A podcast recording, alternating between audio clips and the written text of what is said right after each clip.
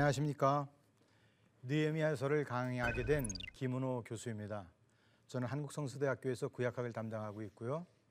또 대학교에서 목회를 했던 것이 경험이 되어 오늘 여러분 앞에 쓰게 되었습니다. 아, 제가 감, 담당하는 이, 이번 강의는 느헤미야서에서 특별히 구약의 마지막 책임입니다.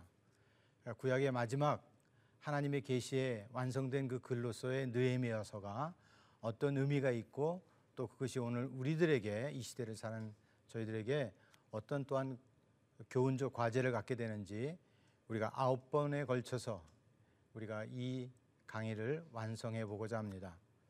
오늘 첫 번째 시작으로서 니에미아서를 한마디로 말한다면 뭘까? 대개 보면 이제 성벽을 다시 세웠다라고 얘기하지만 실은 성벽이 아니라 그것은 예루살렘 성입니다.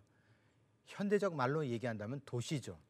그래서 하나님의 거룩한 도시를 재건했다라고 하는 말이죠. 그래서 나는 오늘 이것을 무너진 도시를 재건하다라고 하는 부재적 표현을 가지고 여러분들과 니에미서를 강의하려고 합니다.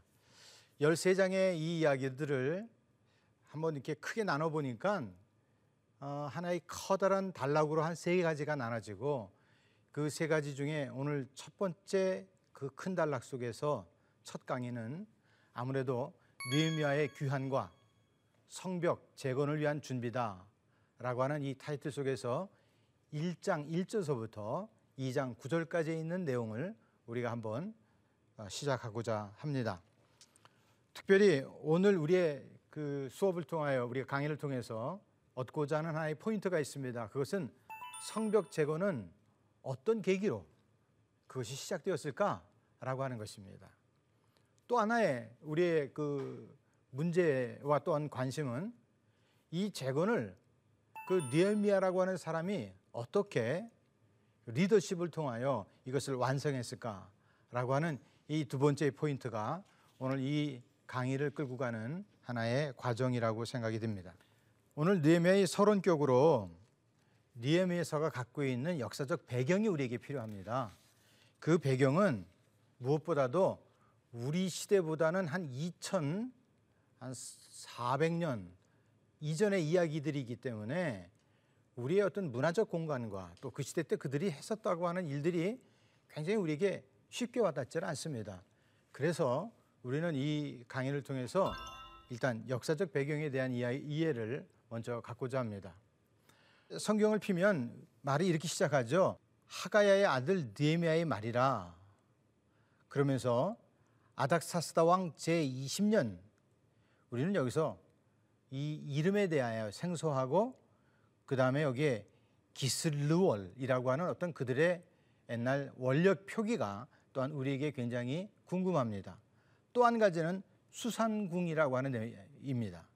여기가 도대체 어디 있고 언제 이야기고 무슨 이야기를 담기 위하여 이 서론적인 이야기로 이렇게 생소한 낱말들이 우리들에게 어필되었을까요? 그래서 우리는 고대 이야기를 잠깐 우리가 아, 이해해야 될 것 같습니다. 그것은 이 느헤미야가 살던 그 시대의 이 수산궁이라고 하는 데는 어, 페르시아가 통치했었던 그러한 도시입니다. 페르시아 지금의 이란을 얘기하죠. 그 이란이라고 하는 나라는 옛날 아, 티그리스 강과 유프라테스 강이 만나는 그 페르시만 어귀에 살고 있었던 그런 지역의 하나의 제국인데 이 제국이 4세기부터 시작해 가지고 하나의 그 제국의 영향력이 어디까지 미쳤느냐면 아, 지금의 아프리카 이집트와 그리고 지금의 터키 지방과 더 나가서는 그리스의 지방에 이르기까지 그의 영역들을 확장해 나가고 있었던 시간들이 있었습니다. 바로 그때의 이 배경을 갖고 있었고 또 한 가지 여기서 우리가 이 나라를 이해하는 하나의 전설적인 이야기지만 이 페르시아의 시작은 다분히 바벨론이 멸망하면서 생겨지게 됐는데 이때 이 바벨론의 멸망이 그때 그 왕이 너무나 그가 좋아했던 주신 즉 그 민족의 대표되는 신을 섬기지 아니하고 천체에 너무나 빠져가지고 그만 자기들의 그 민족의 주신을 잃어버려요 마르둑이라고 하는 신을 그럴 때 민족에서 술렁이는 어떤 그러한 아, 민심에 사태가 일어나기 시작합니다. 그때 바로 이 페르시아 지방에 살고 있었던 왕이 내가 마르둑의 사신으로 왔다라고 하니까 바벨론 사람들이 이 사람들을 쉽게 영입하면서 바벨론이 붕괴되어지고 페르시아라는 나라가 세워지게 됩니다. 이때 이 페르시아는 정책 중에 하나가 아, 각 고유한 민족의 종교를 우리가 아, 탄압했다가는 혹은 그 민족 종교를 우리가 상실해 버리면 이런 민요 사, 민심 사태가 일어나는구나라고 하는 생각을 가지면서 그때 그 바벨론이 여러 나라에서 끌고 들어왔었던 포로들을 다시 자기의 본국으로 돌려주는 칙령이 나오기 시작합니다. 이때 이 고레스가 이러한 칙령으로 인해 가지고 자기 나라에 들어왔던 많은 사람들의 호의적인 우호적인 어떤 그런 정책들을 펼치게 되죠. 이것으로 말미암아 에스라의 어떤 그런 귀환 운동이라든지 그리고 오늘 니에미아의 귀환 운동도 같은 역사적 맥락 속에서 있다라고 하는 사실을 우리가 기억해야 됩니다. 또 한 가지는 이 배경 속에 이 에스라서와 느헤미야서가 신을 한 권의 책이라고 해요. 왜 이것이 한 권의 책이냐면 많은 유대인들이 성경을 기록할 때 맨 마지막 장에는 장절과 단어 수를 갖다가 기억하면 기록을 하면서 이 책의 끝은 이렇게 완성됐습니다라고 하는 표기들을 남기는데 에스라서에는 없고 느헤미서여가 끝난 다음에 한 책이 끝나는 것처럼 표현되어 있기 때문에 이 책은 에스라와 느헤미야를 같이 병행하지 않고서는 이야기가 무척 까다롭다 라고 생각이 됩니다.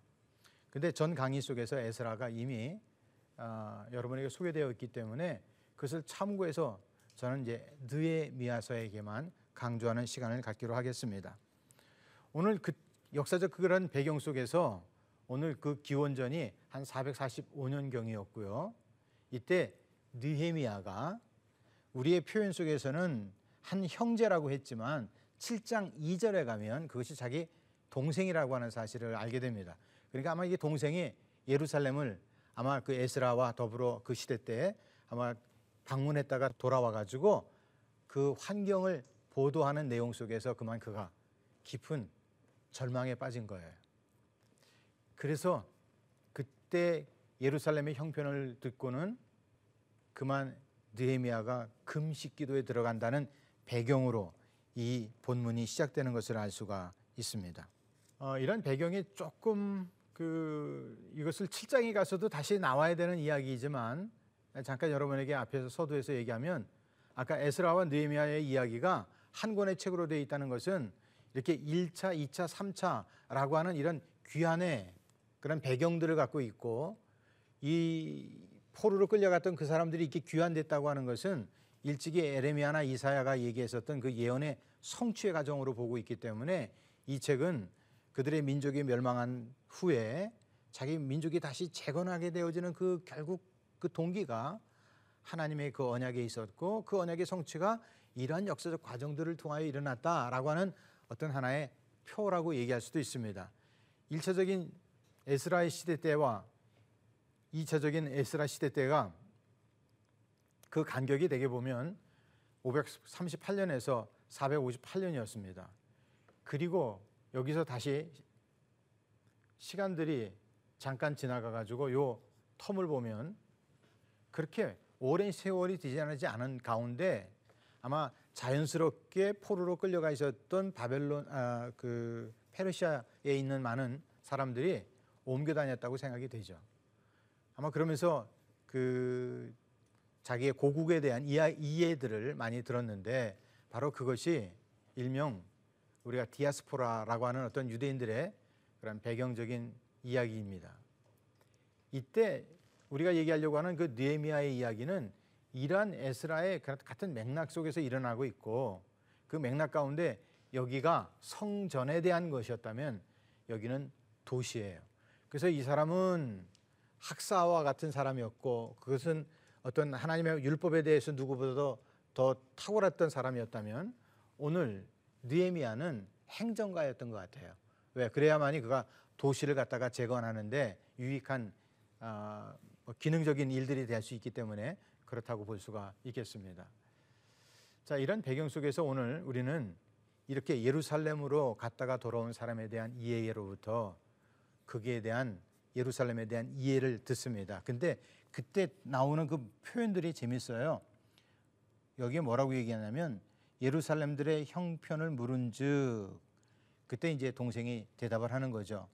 그 집안 거기에는 환란을 당하고 능력을 받으며 성은 허물어졌고 성문은 불탔다. 지금 이 표현되는 양식들을 보면 이 단어들이 하나같이 얼마나 피폐해진 예루살렘, 즉 하나님의 거하던 장소, 그들이 그렇게 염원했었던 이 세상 속에 가장 거룩한 장소가 예루살렘이라고 생각하고 있었는데 그 예루살렘이 이런 환란을 당하고 능력을 당했다는 얘기를 듣고 또 성문들은 불타고 도시는 다 부셔졌다는 이 이야기 속에 그만 깊은 절망 속에 빠지는 배경을 앞에 두고 있습니다.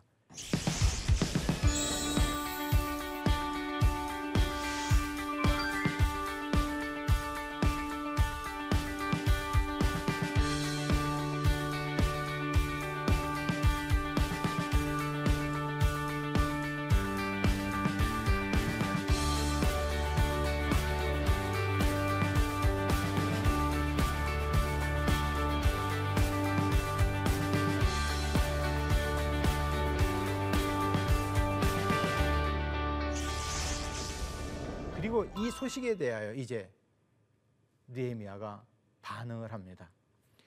이 반응은 무엇보다도 4절서부터 시작되어지는데 수일 동안 그는 슬퍼하며 하늘의 하나님 앞에 금식하며 기도했다라는 것입니다.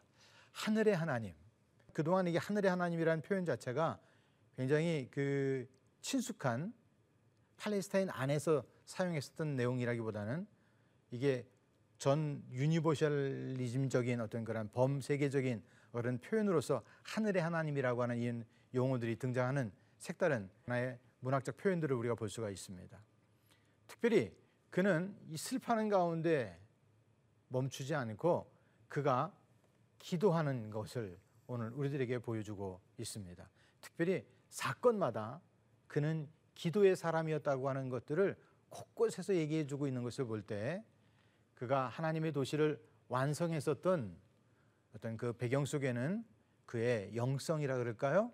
신앙의 깊은 내면의 세계를 우리가 간접적으로 엿볼 수가 있습니다.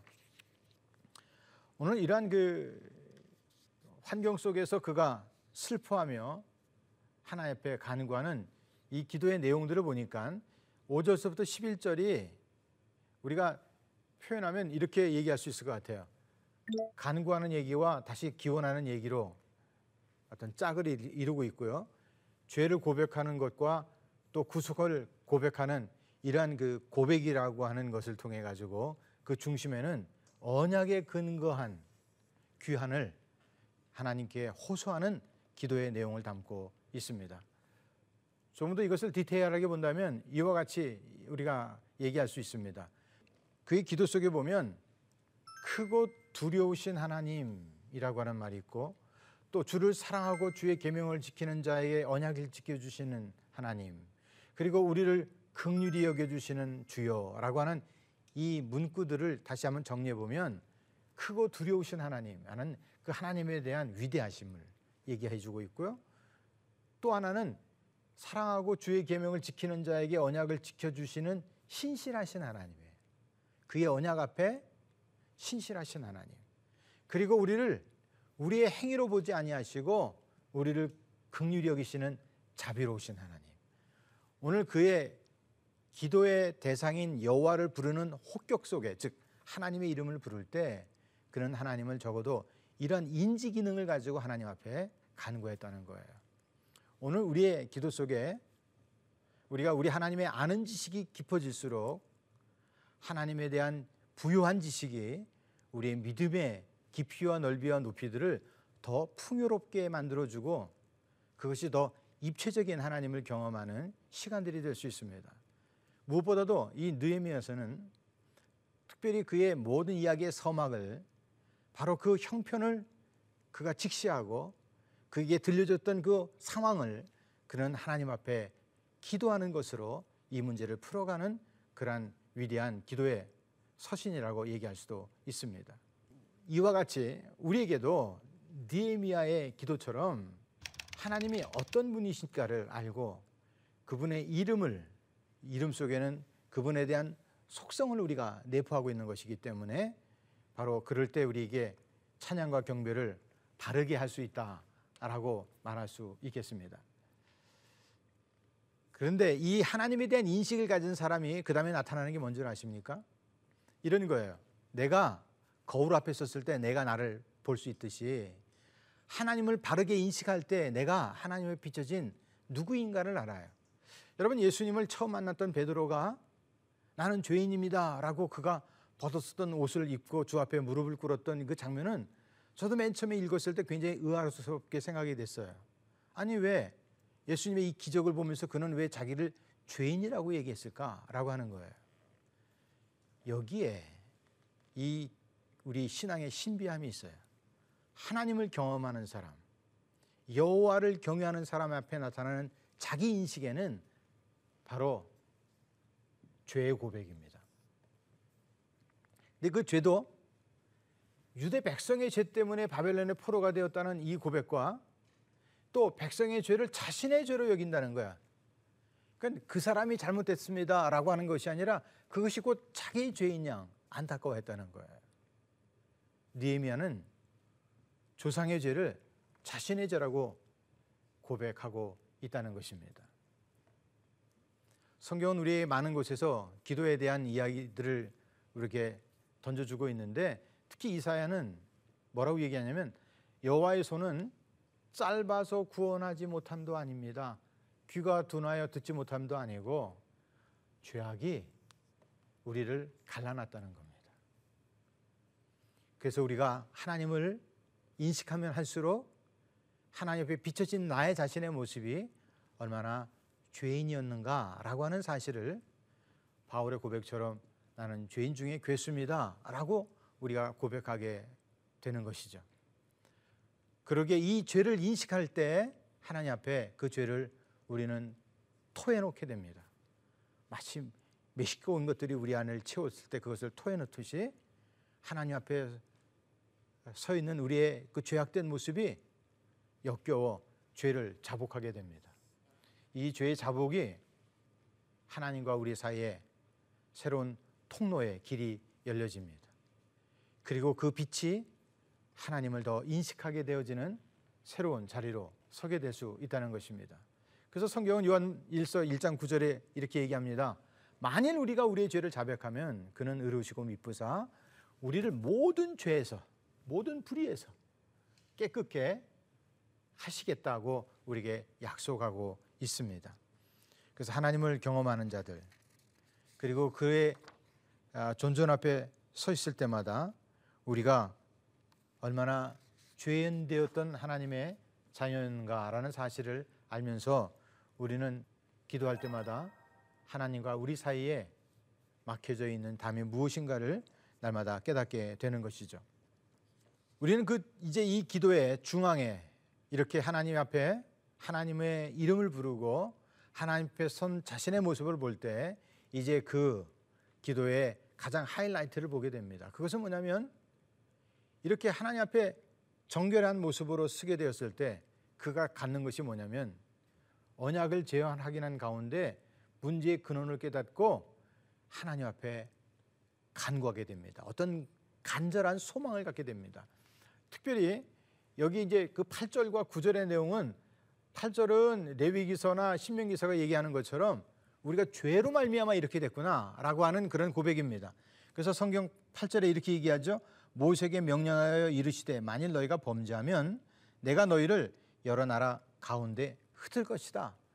자기가 지금 이렇게 흩어져 있는 것이 일찍이 하나님의 그 약속대, 약속대로 이렇게 이루어지고 있다는 사실을 그가 고백하면서 그 중심에는 하나 앞에 언약의 파괴가 있었음을 그가 고백하는 것이죠.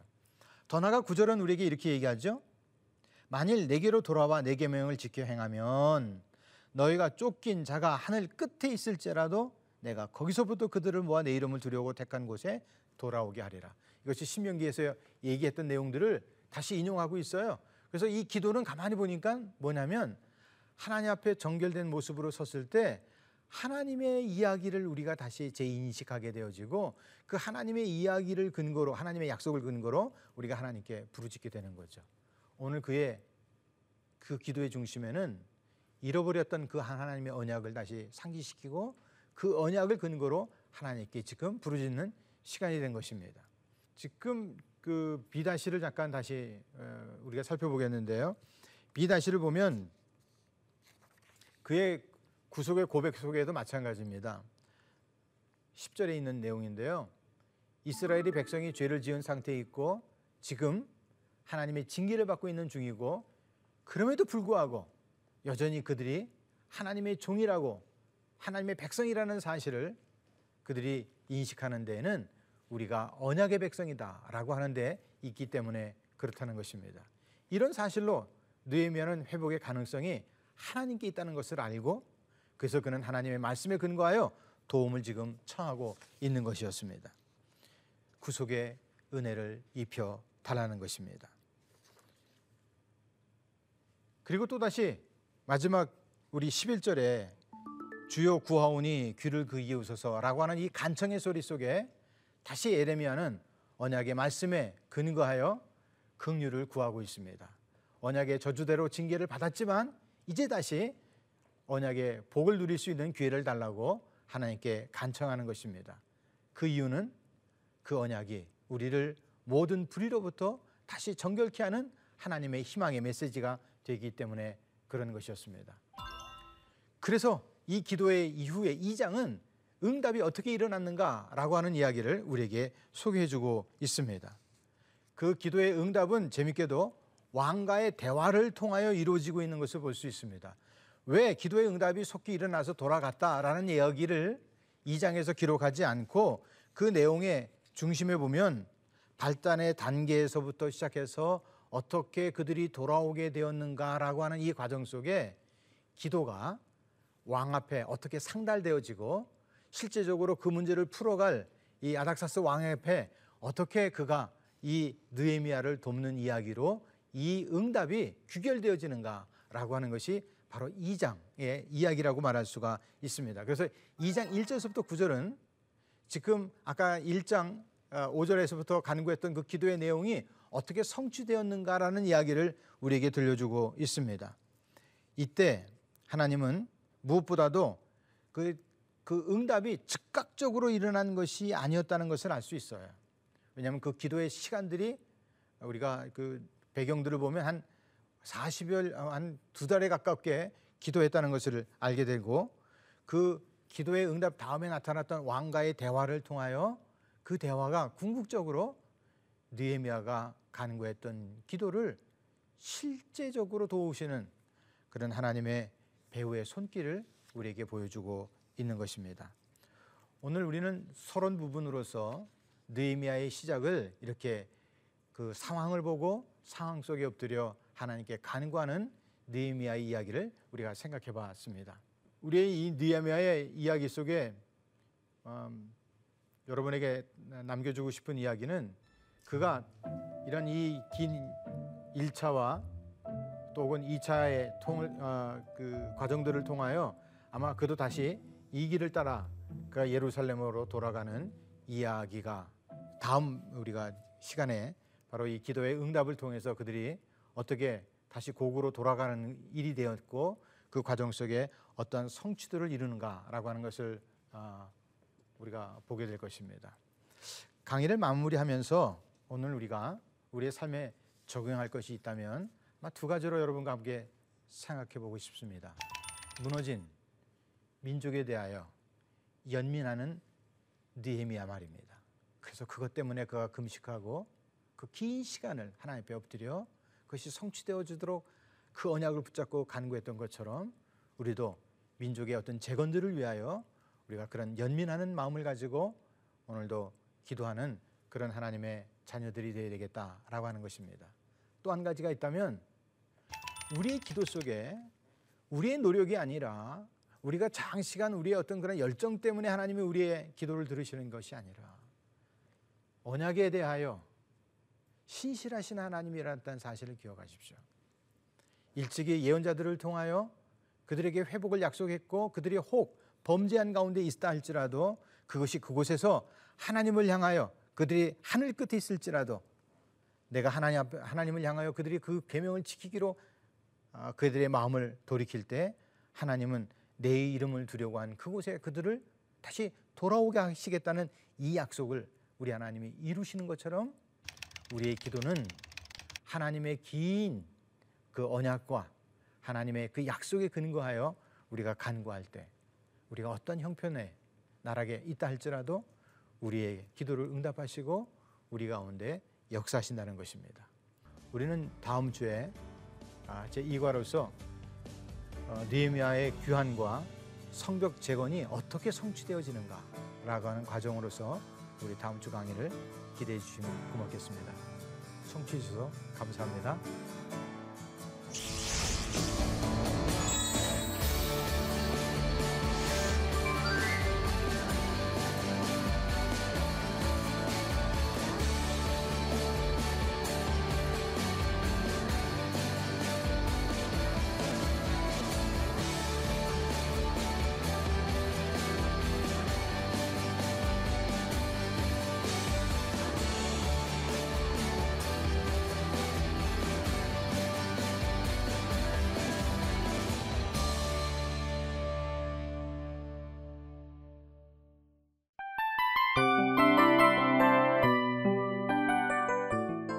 이 프로그램은 청취자 여러분의 소중한 후원으로 제작됩니다.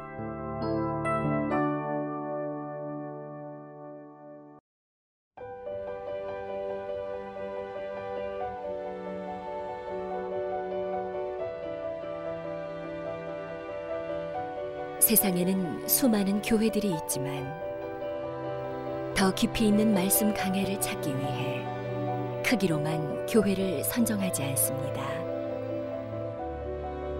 보다 좋은 영적 콘텐츠를 더 많이 나누기 위해 방송비를 받지 않습니다. 1년 365일 복음만 전하고 싶어서 우리는 광고를 하지 않습니다. 온누리의 복음을 땅끝까지 CGN TV와 함께 땅끝 성교사가 되주세요